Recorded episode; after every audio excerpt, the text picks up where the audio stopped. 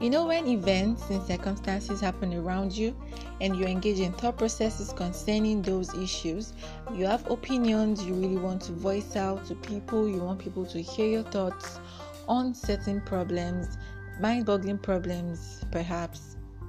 You know, yeah, you get me.